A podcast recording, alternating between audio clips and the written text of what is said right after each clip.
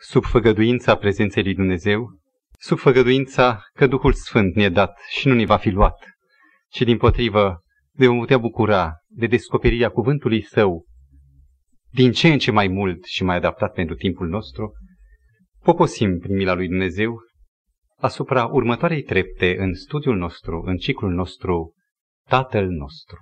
Am înțeles că această rugăciune nu este doar o chintesență oarecare, un fel de sumum a rugăciunilor. Am înțeles de dațile trecute că aici este vorba de condensarea a tot ceea ce este esențial pentru a înțelege raportul dintre pământ și cer, a cărei expresie cea mai directă, se zicea, este rugăciunea.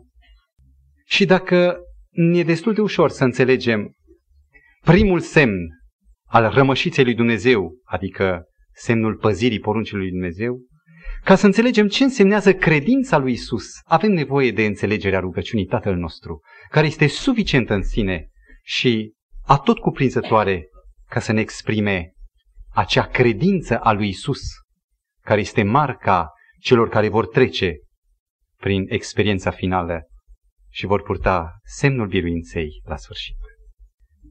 Tatăl nostru care ești în ceruri, sfințească-se numele Tău.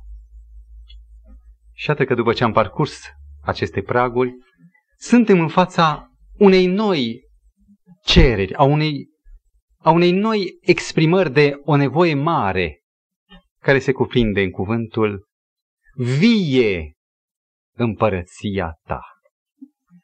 Probabil că istoria civilizației creștine, care începe cu aproape 2000 de ani în urmă, a urmărit cel mai durabil realizarea acestei cereri, vie împărăția ta. Când la începutul experienței bisericii creștine totul părea compromis prin prigoana împăraților romani, în sfârșit Roma recunoaște biserica, în sfârșit biserica primește o platformă.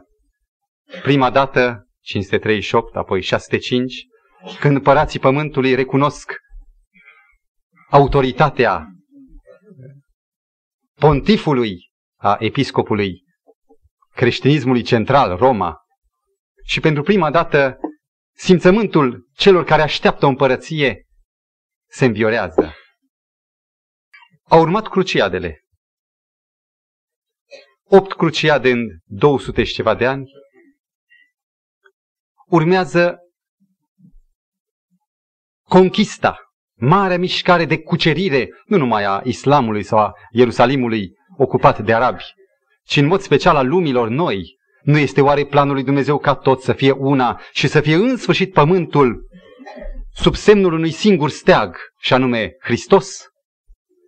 Și mă amintesc o imagine dintr-o revistă citită în copilărie, când conquistadorii atingeau pământul lumii noi, când sabia avea două sensuri, fie cu tăișul înainte, fie cu crucea înainte. Doar se învârtea, se răsturna scula de omorâre și devenea simbolul Sfintei Credințe.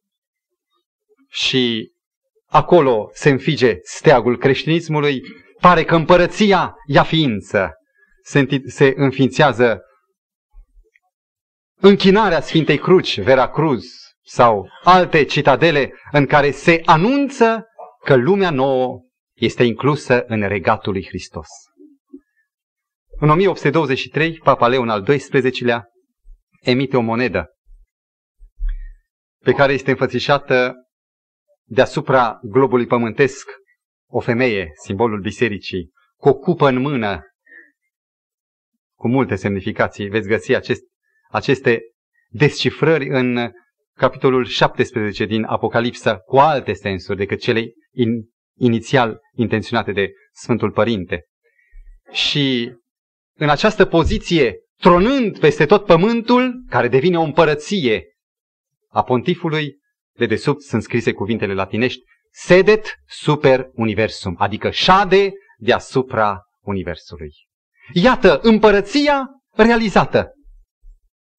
Și de atunci, politica religioasă e din ce în ce mai evidentă, nu mai este mascată sub pretexte religioase, până acolo încât papa se amestecă și în afacerile celui de-al doilea război mondial contrastând cu această metodă sau cu cu acest mod de a înțelege rugăciunea vie împărăția ta.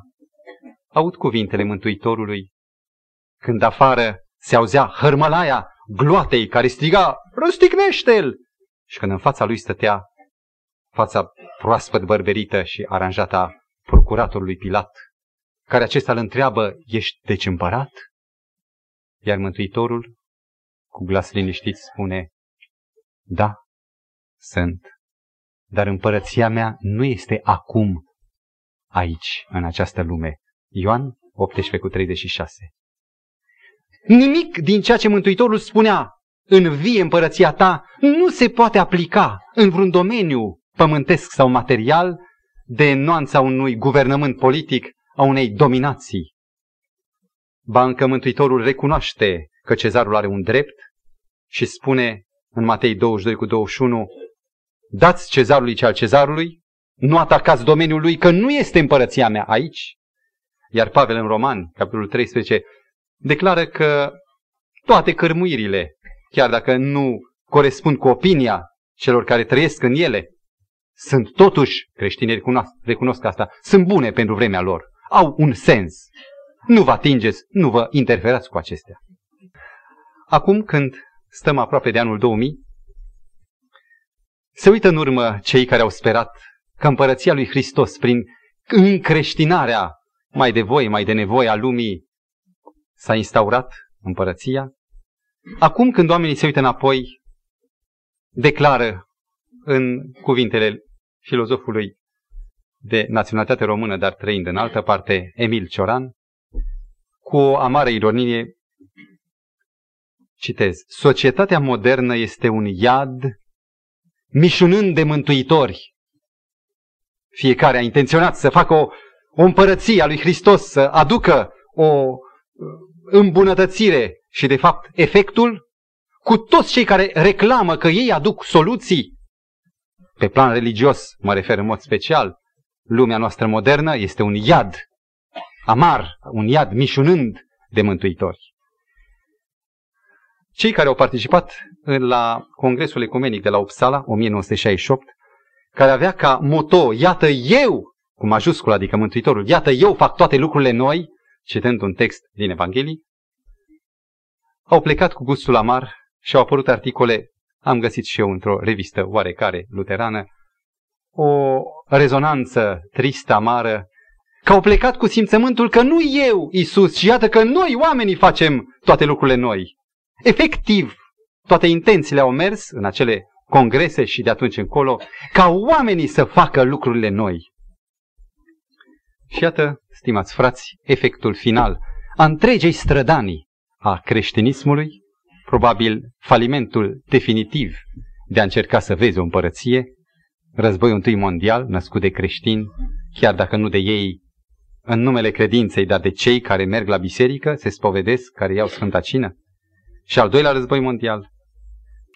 Dacă aceasta este versiunea sau varianta împărăției cerurilor sau împărăției lui Dumnezeu după oameni, după felul omenesc, secular de a gândi, în care se încearcă conjugarea sau îmbinarea planurilor, ambițiilor omenești cu cele ale programului lui Dumnezeu, am dorit pentru puțin să descoperim sensul împărăției lui Dumnezeu, altul decât acesta, din paginile Sfintei Scripturii. Când Mântuitorul spunea ucenicilor, vie împărăția ta, Mântuitorul nu inova nu inventa o noțiune nouă. Ucenicii știau despre această împărăție. Oricine citește Scriptura de la început, descoperă acolo un creator, un stăpân, care oferă omului, Geneza 1 cu 28, dreptul de guvernare. Acolo sunt două cuvinte care exprimă maestatea sau uh, uh, dotarea cu dreptul de a stăpâni. Dumnezeu spune omului, iată, vă dau tot pământul, supuneți-l, supuneți-l, un împărat supune și stăpâniți-l.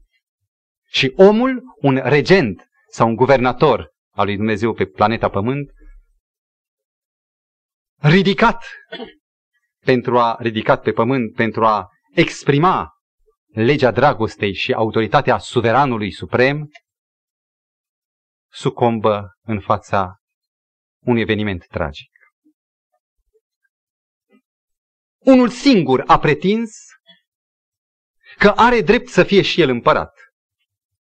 Știți cine este acesta? În Iov, capitolul 1 cu versetul 7, el pretinde atunci când îl întreabă Dumnezeu de unde vine, e satana, el spune de la plimbarea, de la cutreierarea pământului și lung, adică pe paralele și pe meridiane, în lung și în lat.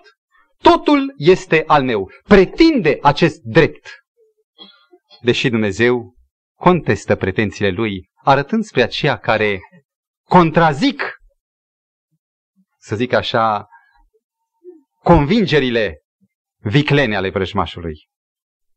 În 2 Corinteni 4 cu 4, Pavel îl descoperă și îl numește Dumnezeul acestui veac. Nu dorește să fie un simplu împărat, ci o dublură în autoritate, în pretenții, în pretenția de închinare a lui Dumnezeu cel adevărat. Iar în capitolul 14 din Evanghelia după Ioan, capitolul 14 cu versetul 30, Mântuitorul însuși îl recunoaște în postura în care s-a dat pe sine. Iată, vine stăpânitorul lumii acesteia. Și atât, stimați frați, când în fața împărăției instaurată de Bunul Dumnezeu, se ridică pretenția împărăției lui satana, care prinde rădăcini, care începe și izbutește să câștige aderenți. Urmăresc cu gândul pe oamenii lui Dumnezeu, pe patriarhi. Dumnezeu îl scoate pe Avram din ur și spune Avrame, îți dau o țară, o patrie. Și el a înțeles că Dumnezeu îi va da un pământ, un Canaan. Dar în timp ce umbla pe pământul Canaanului, care nu era al lui, era stăpânitorului viacului acestuia încă, a rămas nelegat de ideea unei împărății. La data aceea, cetatea era împărăție. Sunt puzderie de împărați. Era o cetate, acolo era și un împărat. Și citesc cuvintele din Evrei, capitolul 11, cuvinte înălțătoare, care întotdeauna îmi mișcă inima. În capitolul 11 cu versetul 10, căci Avram aștepta cetatea care are temelitari, al cărei meșter și țiditor este Dumnezeu. Și în versetul 13 continuă, în credință au murit toți aceștia, fără să fi căpătat împărăția, dacă vreți, ci doar le-au văzut și le-au urat de bine de departe, mărturisind că sunt străini și călători pe pământ. Aici este medalionul care exprimă ce însemnează creștin. Cineva îndrăgostit de împărăție, dar o vede de departe, își face cu mâna, ca unul care știe că mai e un drum, mai e ceva drum până acolo. Prima lovitură împotriva împărăției nădăjduite și sperate o face chiar poporul Israel, poporul ales, care în 1 Samuel 8 cu 7 cere, dă-ne un împărat. Și Dumnezeu declară, nu pe mine, nu pe tine, Samuele, te leapădă, ci pe mine care sunt împăratul.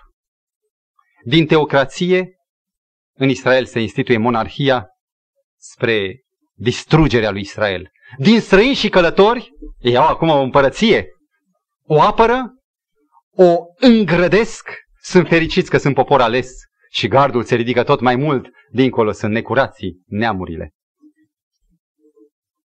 Și Mântuitorul este nevoit să rupă de mai multe ori aceste garduri. Și pentru împărăția care devine din ce în ce mai obscură, împărăția cerurilor, despre care auzim astăzi, că Mântuitorul ne învață să spunem vie împărăția ta, găsim în Scriptură sămânța, sămânța făgăduită, despre care în Isaia 9 cu 6 stă scris că un copil ni s-a născut și domnia, ceva, domnia, împărăția, va fi pe umărul lui. Îl vor numi Domn al păcii. Versetul 7 e bogat. El va face ca domnia lui să crească și o pace fără sfârșit va da scaunului de domnie a lui David și împărăției lui. O va întări și o va sprijini prin judecată, rețineți că vom mai reveni în ocazia din seara aceasta, și neprihănire, două elemente la care vom mai reveni, de acum și în veci de veci, iată ce va face râvna Domnului oștirilor.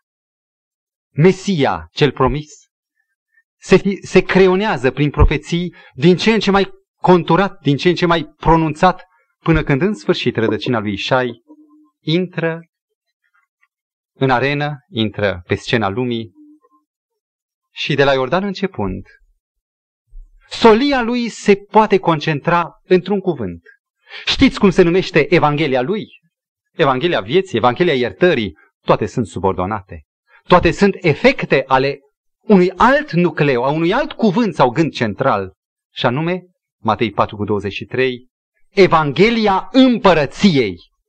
Și Mântuitorul înalță prima predică semnificativă, ă, bogată în însemnătate, Marcu 1 cu 15, Împărăția cerurilor s-a apropiat, pocăiți-vă și credeți în Evanghelie. Atât de mult a înțeles și diavolul, teologul, tăria și importanța acestor semnificații, acestor profeții legate de împărăție, încât a făcut tot ce a putut ca să stăvilească realizarea lucrării Mântuitorului. Și în Matei, capitolul 2, află Irod, unealta lui, că s-a născut împăratul. Trimite iscoade, apoi oștiri, să nimicească, dacă e cu putință pe împărat. Pilat însuși se poticnește în ideea, ești tu împărat? Și iudeii fac uz de această idee, de acest gând, îl șantajează, s-a făcut pe sine împărat. Dacă nu îl taxezi, te faci vrăjmaș cu cezarul. În Evanghelia după Matei, capitolul 21, versetul 38, apare o parabolă din care redau doar un gând. E parabola vierilor răi care nu vor să dea partea care se cuvine stăpânului viei. Și când este trimis în sfârșit fiul, voi trimite pe fiul meu, zice Dumnezeu, ei zic așa între ei, iată moștenitorul. Cine e moștenitorul? Știți că atunci când este lupta pentru o împărăție, se urmăresc în primul rând sămânța, urmașul. Acesta trebuie nimicit, trebuie anulat. Moștenitorul să pune mâna pe moștenirea lui. Pentru că Hristos era de fapt, cum spune Galaten 3 cu 16, sămânța. Și Mântuitorul la capătul la trei ani și jumătate este urcat pe lemnul crucii spre disperarea ucenicilor, dar spre pecetluirea cu sânge a temeliilor noi, deși vechi, ale împărăției veșnice. Și când Mântuitorul strigă, s-a sfârșit, Matei 28, 18, continuă ideea din Ioan 19, 30, adică toată puterea mi-a fost dată în ceruri și pe pământ. Mântuitorul iese învingător ca împărat. Ucenicii au înțeles după aceea strigătul s-a sfârșit. Era de fapt încheierea certei în jurul împărăției.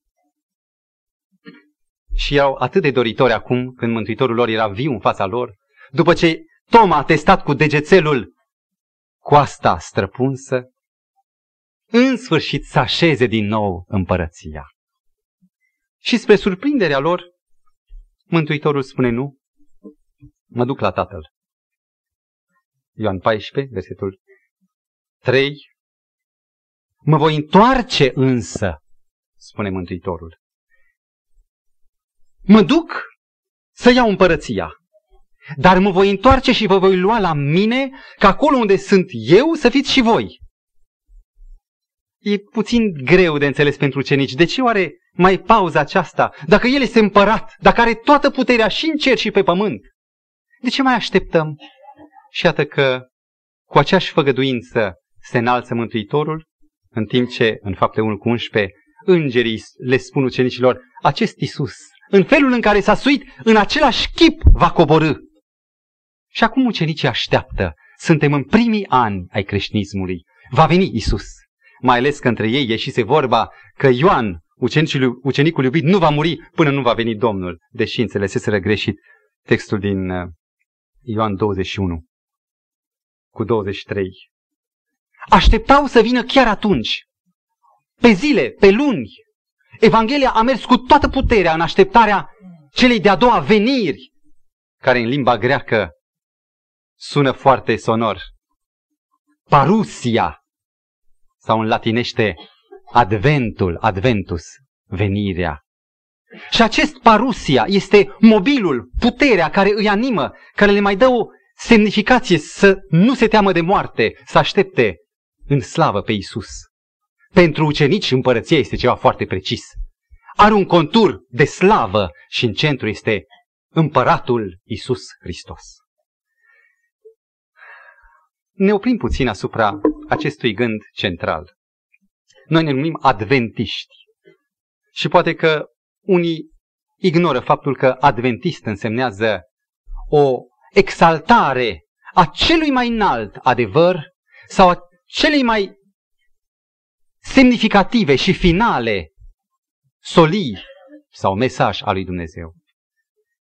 Toată crucea, tot sângele care a curs, tot Duhul Sfânt care lucrează, pocăința și iertarea, n-ar avea nicio semnificație, ar fi în van dacă cimitirele s-ar extinde, dacă spitale noi s-ar face în vecii vecilor, dacă vom descoperi din ce în ce mai multe medicamente să dopăm spre vindecare pe oameni. Nu aceasta e soluția. Toate lucrările Evangheliei ale Harului își au semnificația în perspectiva momentului final, când timpul, când acele se vor încremeni pe cadran, când timp nu va mai fi, când Mântuitorul va veni să pună capăt despotismului păcatului pe acest pământ. Să rupă odată cu lacrima, cu doliul, cu moartea. Și vedeți dumneavoastră, această semnificație finală, adventul sau parusia, venirea, este numitorul comun care leagă pe toți vestitorii Evangheliei de atunci și până astăzi pe cei adevărați. Am făcut o trecere în revistă a epistolarilor din Noul Testament. Și am găsit că dacă nu toți tratează aceleași doctrine, fiecare se adâncește asupra unui aspect cel mai necesar timpului și locului bisericii unde sluja, fiecare însă dintre ei, chiar și Iuda, care are câteva versete, n-are capitole măcar, are doar versete în epistola sa, nu se poate să n-amintească gândul central, vârful de lance, aș putea să spun, punctul cel mai arzător, revenirea. Și ascultați, Pavel o numește în Tit 2 cu 13, fericita noastră nădejde și arătarea slavei Marelui nostru Dumnezeu și Împărat. Este fericita nădejde. Petru vorbește versete întregi în a doua sa epistolă, capitolul 3, unde spune că ziua aceea, aș vrea să citesc cuvintele lui, capitolul 3, versetul 10. Ziua Domnului însă va veni ca un hoț. În ziua aceea cele vor trece cu trosne, trupurile cerești se vor topi. Și așa mai departe și apoi pune întrebarea, interogativul. Deci, fiindcă toate aceste lucruri vor trece, ce fel de oameni ar trebui să fim noi? Printr-o purtare sfântă și evlavioasă, așteptând, nădejde adventă, așteptând și grăbind venirea zilei lui Dumnezeu. Ioan, în Apocalipsă, încheie doar cu un strigăt, care este poate numitorul comun a tuturor inimilor care au trăit atunci și acum. Vino, Doamne Iisuse!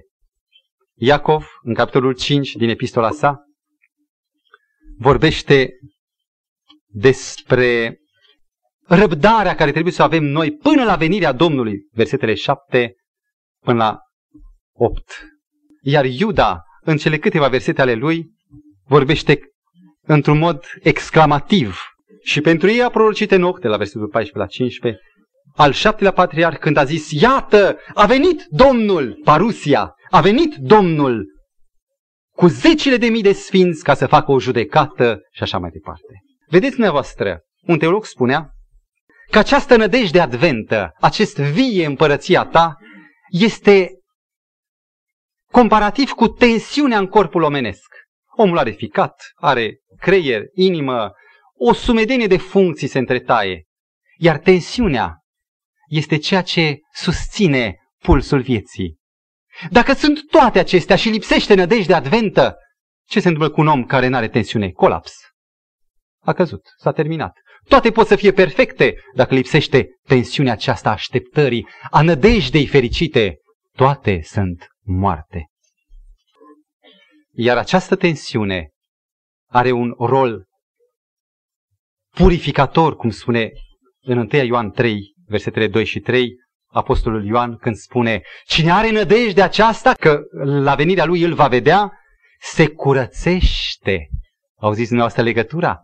Între nădejde și viață și practică se curățește după cum el însuși este curat. Vă propun să trecem puțin prin istoria creștinismului. Mai înainte ca să răsară coroana pontifului, la data încă când oamenii aveau în urmă mărturiile părinților bisericești. Nădejdea adventă, încetul cu încetul, se întunecă. Iar astăzi, bisericile pot fi pline de oameni din care lipsește chiar viața.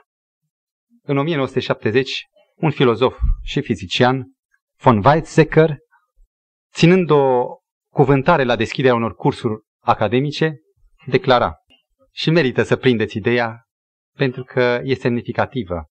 Este spusă din partea unui neadventist care a înțeles, poate pipăind starea sufletească a lumii, care este punctul cheie. Citez. Succesul bisericii în societatea viitoare depinde de un singur lucru. Dacă va izbuti în acest singur lucru, și anume să învieze credința în revenirea lui Hristos vorbește atât de adventist acest filozof care a murit, probabil. Mântuitorul a spus, eu vin curând. Și ucenicii au crezut. Generațiile curate, sincere de credincioși, au crezut, au fost adventiști, chiar dacă n-au purtat acest nume, cum îl purtăm noi în mod special astăzi. Vin la o întrebare următoare. De ce oare Dumnezeu a întârziat atât de mult ceea ce a promis că va fi curând? De ce atâta amânare? Un prieten mi-a tras atenția asupra unui eveniment. La sfârșitul cărții Hristosul Lumina Lumii este descris Mântuitorul înviat și proslăvit, înălțându-se și primit de îngeri. Porțile veșnice se deschid, urale împânzesc cerul curat și îngerii se prosternă înaintea lui. Mântuitorul se oprește. Refuză închinarea. E coroana acolo, refuză coroana. De ce, Doamne?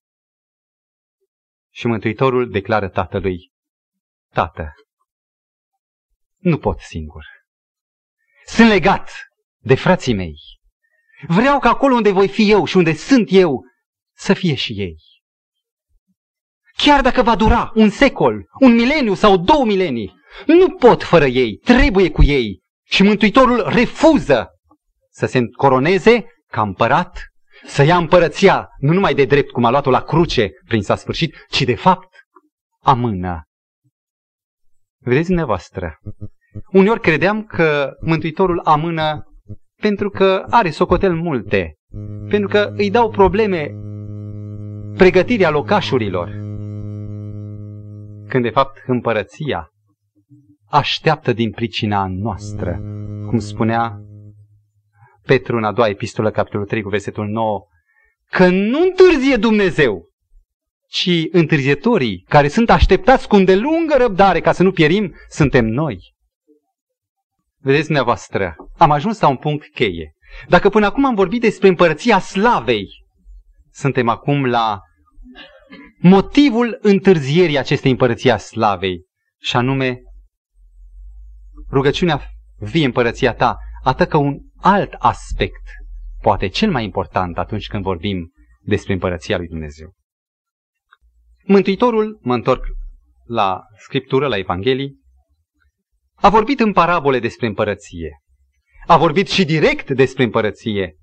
Mi-amintesc de un fragment, Luca 17 cu 21, în care Mântuitorul spunea, iată, împărăția nu este nici aici sau acolo, ci este împărăția cerurilor, este în lăuntrul vostru. E ceva cu totul nou față de așteptarea doar exterioară a împărăției slave.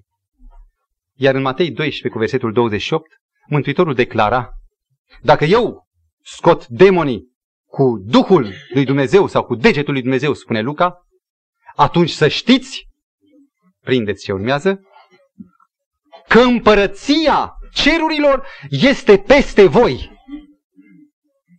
Cum se înțelege acest gând, această declarație? Împărăția nu este acolo în cer, în slavă, la tronul lui Dumnezeu? Mântuitorul este împărat din totdeauna. El a fost împărat înaintea creierii pământului și a dovedit potențialitatea ta, sa, prin crearea pământului, prin zidirea omului. El este împărat și nimeni și nimic n-a întunecat slava lui în afară de pământ. Chiar și pe pământ el este împărat. Demonii cădeau înaintea lui și strigau, știm cine ești! Se temeau de el și îl rugau, țineți minte, să nu-i trimită în adânc, îl rugau. Ei înșiși recunoșteau suveranitatea lui Isus. Problema mare nu este în dreptul întrebării dacă Mântuitorul este sau nu este împărat, ci problema mare este dacă Mântuitorul devine pentru noi, în experiența noastră personală, devine împărat. El este. Problema e dacă devine în inima noastră împărat. Și suntem pe pământ în această înțelegere de al doilea sens al noțiunii împărăție, înțelegând că de fapt ceea ce a numit Mântuitorul împărăția care a venit peste noi și este aici, este de fapt împărăția Harului Său, care constă într-un singur lucru, nu neapărat în legi, în prevederi, în ceremonii. Împărăția în Scriptură totdeauna este legată de împăratul. Nu poate exista o împărăție fără împărat. Unde este un împărat, există și împărăția. Și atunci când spunea împărăția este în inima voastră, Mântuitorul dorea să spună că împăratul vrea și trebuie și poate să ajungă în inima noastră. În Roman 8 cu 32, Pavel spunea că împărăția care o așteptăm să ni se dea, nu ni se va da ea în sine, și vi se vor da toate lucrurile împreună cu El. Aceasta este împărăția Harului. Împărăția în care am intrat printr-un simplu act de credință. Intrăm printr-o mărturisire publică, la care ne vom referi mai târziu, și urmează acum o experiență. Eu știu că Mântuitorul, dacă a promis, se ține de cuvânt. Și dacă mi-a promis că dacă cred în El voi fi mântuit, e un adevăr că voi fi mântuit. Ar însemna însă ușurătate ca pe baza unei experiențe autentice de ieri să mă culc pe laur azi și să spun eu sunt mântuit, doar m-am botezat, doar sunt al lui, doar el a declarat că dacă cred sunt mântuit. Experiența împărăției Harului este un proces, e o dinamică în care omul cunoaște și cunoaște tot mai mult, mai profund pe împăratul.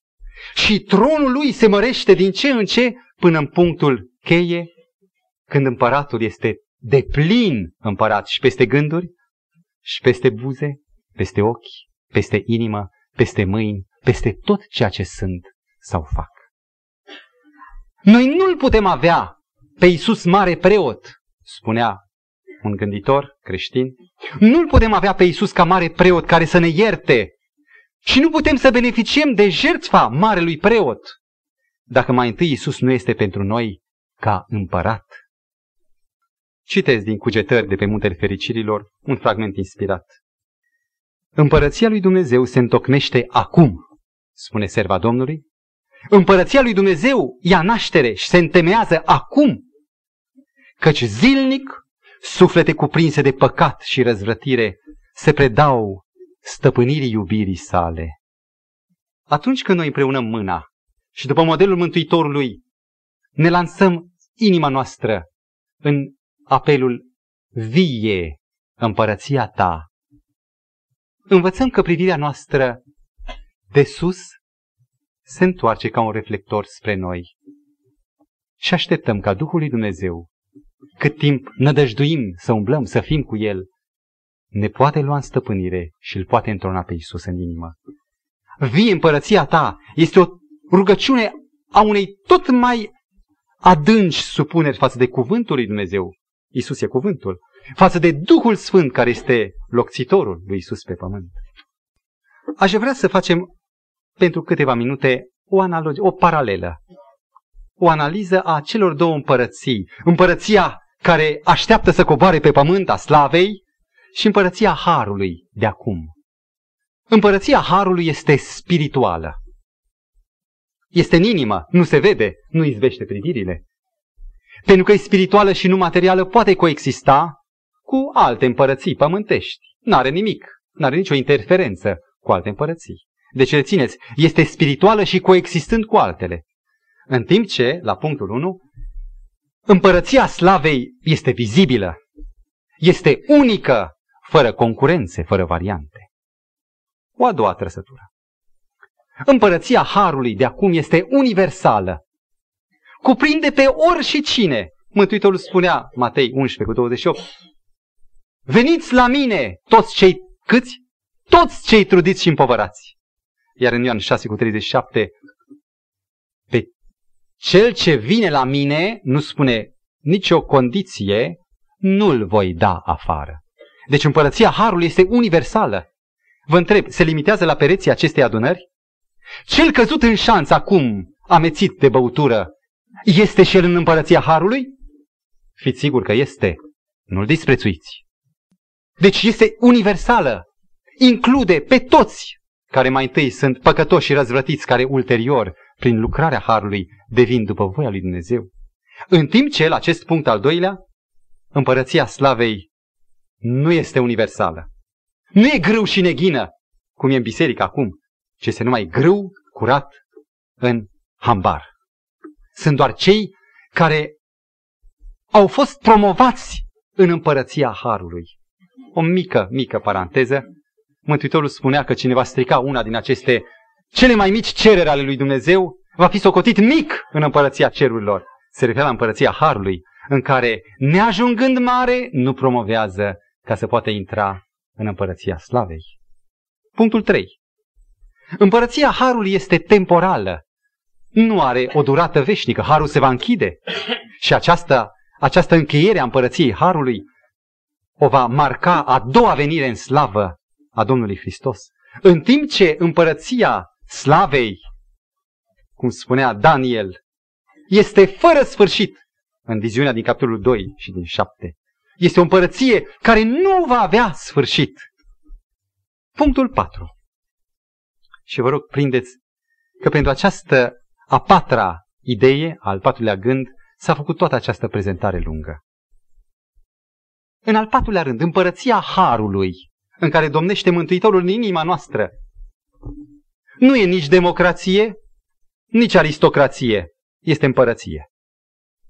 Nu sunt unii mai mulți sau mai puțini care hotărăsc. Biserica nu hotărăște. Ea doar administrează hotărârile împăratului. Ea doar exprimă care a fost decizia împăratului. El este singurul potentat, singurul stăpân care conduce. Observați că această trăsătură este comună și în împărăția slavei, singura, care ne arată care este elementul comun al celor două împărății. Și anume, Mântuitorul cum spune Pavel în 1 Corinteni 15 cu 28, dacă mi-amintesc bine, Mântuitorul este totul în toți. Adică în mine, dacă vă veți uita atent și dacă sunt un creștin autentic, nu-l veți vedea decât pe el. Și o carne care exprimă voia lui Dumnezeu. Luther a făcut o frumoasă comparație între împărăția Harului și a Slavei. Spunea el, Acum sunt nori. Vedem soarele, dar nu vedem soarele propriu-zis, ci doar lumina lui. Dar când norii se vor risipi, le vom vedea pe amândouă, și lumina și soarele. Dacă aceasta este împărăția Harului, motivul așteptării împărăției slavei, Când ne rugăm noi, vie împărăția ta, ce trebuie să înțelegem fundamental? Și am un subtitlu. Cum se intră în împărăția lui Dumnezeu? M-a izbit un gând major. Atât pentru împărăția slavei, cât și pentru împărăția harului. Și anume, că aceste împărății sau aceste două faze ale aceleași împărății, într-un, în fond, amândouă debutează cu un eveniment care se numește judecata. Nu-i timp, mă uit la ceas. Citiți, vă rog, Apocalipsa 19, versetele 2 și 6 și Matei 25 cu 31, unde se vorbește despre începutul acestei împărății, în care, zice, atunci când va veni Isus în slava Fiul omului în slava sa, se va așeza pe tronul său de judecată, va chema toate neamurile în fața lui și va despărți prin judecată pe cei buni de cei răi. Judecata este momentul prin care se inaugurează, spune în Apocalips 19, împărăția slavei. A venit judecata și, aleluia, căci Domnul nostru a început, a început prin judecată să împărățească. A doua venire aduce judecata, care pune capăt răului și înalță binele umilit și prigonit. Iar Ioan Botezătorul, pentru împărăția Harului acum, atunci când vine să predice împărăția celor este aproape, spune, securea a și fost înfiptă la rădăcina pomilor. A început judecata.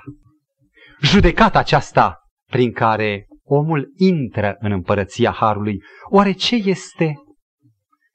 Lăudați să fie Dumnezeu că ne-a dat Duhul Sfânt.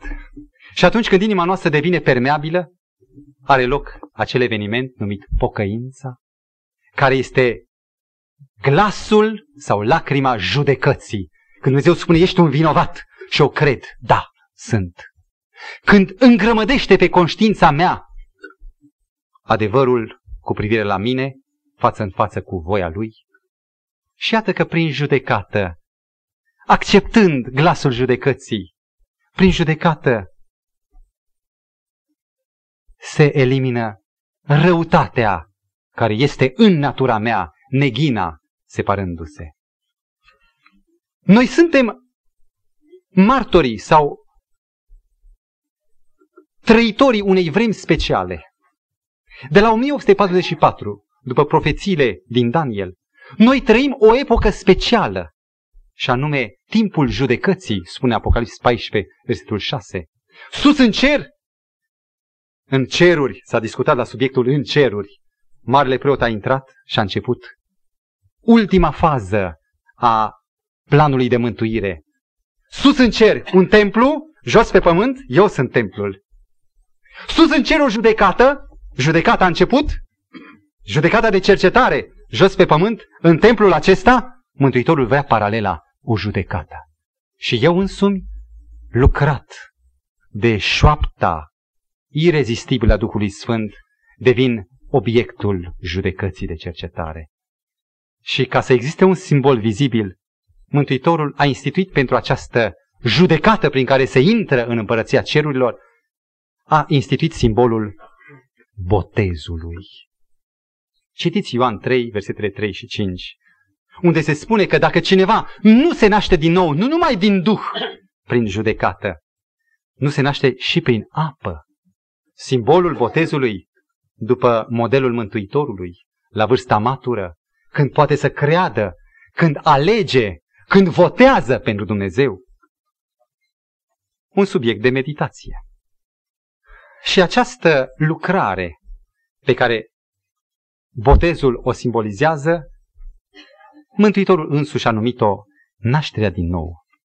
Spuneți-mi, vă rog frumos, omul care a trecut prin nașterea din nou, ce atitudine are față de Constituția împărăției? Împărăția are o Constituție, ca orice împărăție. Dumnezeu a stat pe Sinai și prin Mântuitorul a dat cele zece porunci. Împărăția slavei și împărăția harului au legi comune, Constituție comună? Și dacă eu sunt născut din nou și păcatul este urât în inima mea, care va fi atitudinea inimii mele față de legea împărătească, o numește Iacob din 2 cu 8. Roman 14 cu 17 spune, împărăția cerurilor nu este nici, nici, nici mâncare, băutură sau alte lucruri vremelnice, ci este ce? Neprihănire, pace, bucurie. Și ce e neprihănirea? Roman 2 cu 13. Aceia sunt socotiți neprihăniți care au față de Constituția împărăției o atitudine pozitivă de împlinire a voii lui Dumnezeu exprimată în lege. Problema legii nu se pune pentru cetățenii împărăției lui Dumnezeu. Au rezolvat aceasta nu printr-o suire pe scara argumentelor. Urmăriți pe ce bază s-a rezolvat problema legii. Și acum ofer un raționament. Orice împărăție are supuși. Împărăția celor are supuși și eu aș putea să replic într-un fel, nu are supuși. Are doar părtași. Condiția în care suntem noi chemați la împărăție nu este de robi, de cetățeni tributari. Mântuitorul spune în Matei 25 cu 34, veniți, binecuvântați tatălui meu, de moșteniți împărăția. Pe voi vă fac părtași. Apocalips 3 cu 21. Cel ce va birui va sta la picioarele tronului meu și va sluji în veci. Nu zice așa. Cel ce va birui va sta cu mine pe scaunul meu de domnie. Apocalips 19 cu 16. Pe haina lui scria un nume. Știți care e numele? Împăratul împăraților. Până acum am aplicat la oameni împărat peste împărați. Nu, pe aceștia îi va trece în altă ordine.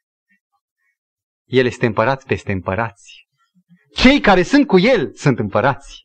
Împăratul împăraților și Domnul celor care tronează cu el pe tron, Domnul domnilor. Iar cei care au moștenit împărăția au moștenit și Constituția împărăției, legea împărăției. Stimați frați, ne uităm din nou spre pământ. Mântuitorul ne-a învățat să ne rugăm, vie împărăția ta.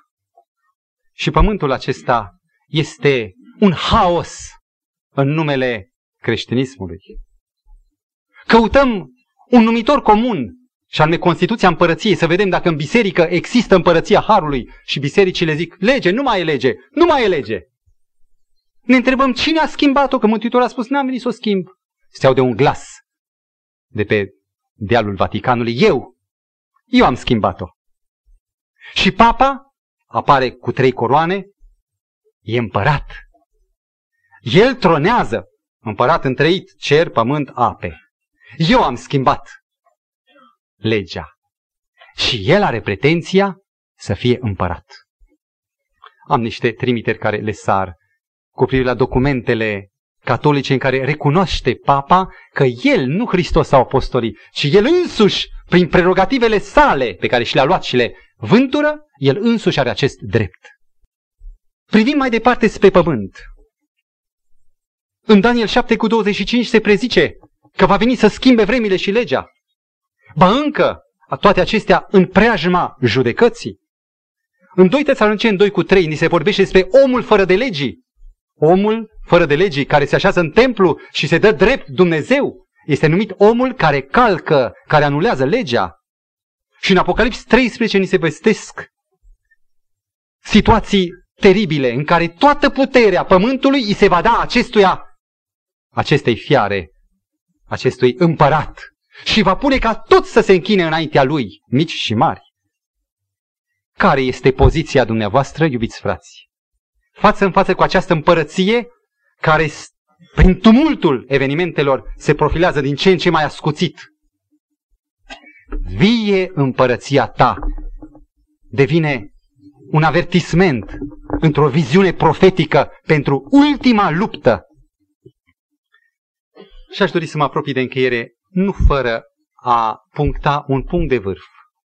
Citez un fragment din Cucetări de pe munte, în care E.G. White scrie numai aceia care se predau în totul serviciului său și care zic, iată-mă, trimite-mă. Numai aceia pot să se roage în mod autentic, vie împărăția ta. Dacă noi credem că împărăția Harului este acum și a slavei va să vie, nu suntem autentici așteptători ai împărăției. Dacă noi acum nu ne angajăm cu totul în serviciul vestirii împărăției sale. Cine se roagă autentic, vie împărăția ta? Acela în inima căruia este împărăția, care o are și tot dorește mai mult să existe chiar și în alte inimi și în afara lui și ca atare lucrează. În colonia Hansenide din Papua Noua Guinee, cu câțiva ani în urmă apare un lepros. Cu portul lui clasic, curea și uh, niște frunze în față și în spate, ținuta băștinașilor. Cu o lepră agresivă. Este găzduit, îi se dă tratament și pastorul care conduce și o parte din lucrările misionare și cele spirituale, îl observă ca un om cu mare interes spiritual. Îl cheamă Cai. Cai este permanent prezent la serviciile divine. Cai, atunci când vin din alte triburi care au un alt dialect, se oferă tălmaci. Și la primul botez, după ce Cai venise, este și el prezent în numărul celor care primesc botezul. În clipa în care iese din apă, se schimbă și stă aliniat în rând cu ceilalți botezați să primească salutul cordial al fraților lui, în cer apare un curcubeu și Cai gândește, curcubeu acesta e pentru mine, este legământul lui Dumnezeu că mă primește în împărăție. Și rugăciunea lui vie împărăția ta capătă greutate și o, o direcție de înaintare. La scurt timp după botez, aude că doi șefi de trib se hotărăsc să cheme poporul lor la incantații, la invocarea demonilor, la închinarea spiritelor rele. Și pentru că el știe că este o singură împărăție și e șocat de faptul că sunt și alte împărății, trimite o vorbă la cei doi șefi și îi cheamă la colonie. Și interesant, cu spiritul lor uh, simplu, credul, cei doi șefi vin îi invită în biserică, în adunarea coloniei, le descoperă acele tablouri care se pliază, se dau peste cap, descoperind noi și noi imagini, în culori, le vorbește despre Moise, despre lege, despre legea împărăției, despre Dumnezeu care a dat o lege, despre Isus care a consfințit această lege. Și spune că vorbește cu un talent cum niciun misionar nu-l are. Cei doi șefi de trip sunt impresionați. Și apoi spune, nu cumva să-l jigniți pe împăratul cel mare, care are Constituția lui, închinându-vă demonilor. Și aceștia declară, smeriți, noi nu vrem să-L supărăm pe Marele Dumnezeu de pe acoperiș. Noi o să renunțăm de a mai invoca pe car zeul nostru. Și cei doi șefi pleacă cu promisiunea ca pastorul să-i viziteze sabatul viitor.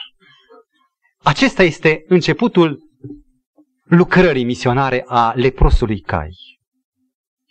Cai este un lepros uh, bolnav. Lepra e încă într-un fel activă. Picioarele lui sunt paralizate aproape, aproape nu poate umbla. Și mâinile lui sunt neputincioase 90%. Dar nu îl împiedică să meargă la cătunul războinicilor uai, care erau la o oarecare distanță de misiune, cu câțiva tineri, le cântă, le vorbește și aceștia cer un predicator.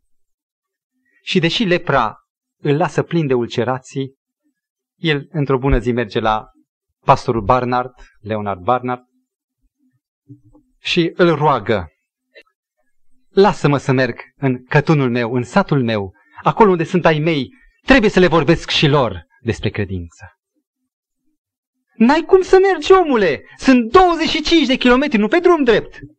Prin Mlăștin, prin drumul Lunecoase, pe un drum care un om întreg abia îl poate străbate.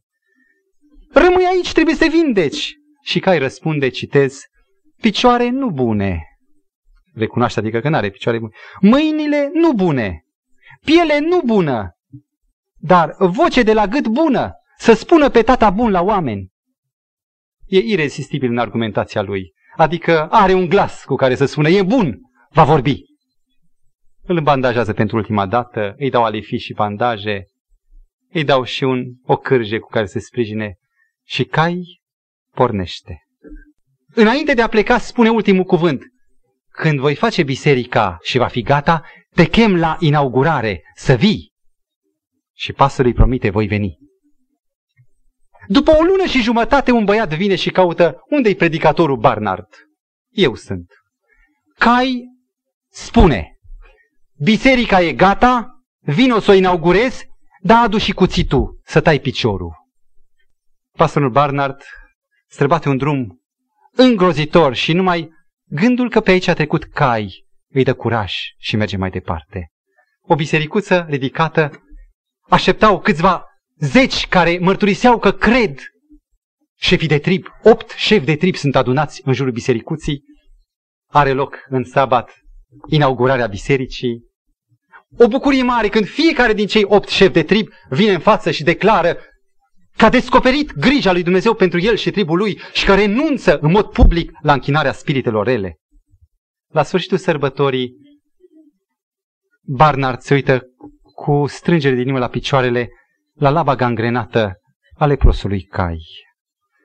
Și spune acum, gata, am inaugurat, hai acasă la colonie. Nu se poate, zice el. Eu trebuie să vorbesc la suflete. Mă așteaptă și alții, rudele mele, din satul Culi, unde avea alte rude. Dar trebuie să stai piciorul. Ai adus cuțitul? Taie aici. Improvizează o masă, sub cerul liber, spune că tavanul era cerul, mama pământ era dușumeaua și zidurile erau trupurile goale ale curioșilor să vadă ce se întâmplă. Sterilizează cuțitul, îi dă un anestezic și apoi taie. Taie laba gangrenată. În câteva zile, uimitor, de necrezut, rana s-a închis și Cai e gata din nou să lucreze. În uh, mai puțin de patru luni, 110 suflete umplu adunarea, din care 32 sunt îndoctrinați pentru botez. Îmi lipsește timpul ca să vă relatez și ultima parte în care, prin lucrarea misionară a lui Cai în colonia Culi, stabilește din nou o lumină deosebită a împărăției, care în sfârșit domnește. Mă întreb, vă rugați vie împărăția ta? Și cum vă rugați? Egoiști? Noi, noi, în cer, la pom, pomul vieții, să mănânci din el, să bei din apă. Și cel de lângă tine piere. Când alți nenorociți fără picioare umblă și voce de la gât bună, zicea el, ce așteptăm? Să ne rugăm, vie împărăția ta. Și nu doar formal, să și lucrăm ca împărăția aceasta să vie acum și cât mai curând cea veșnică. Amin.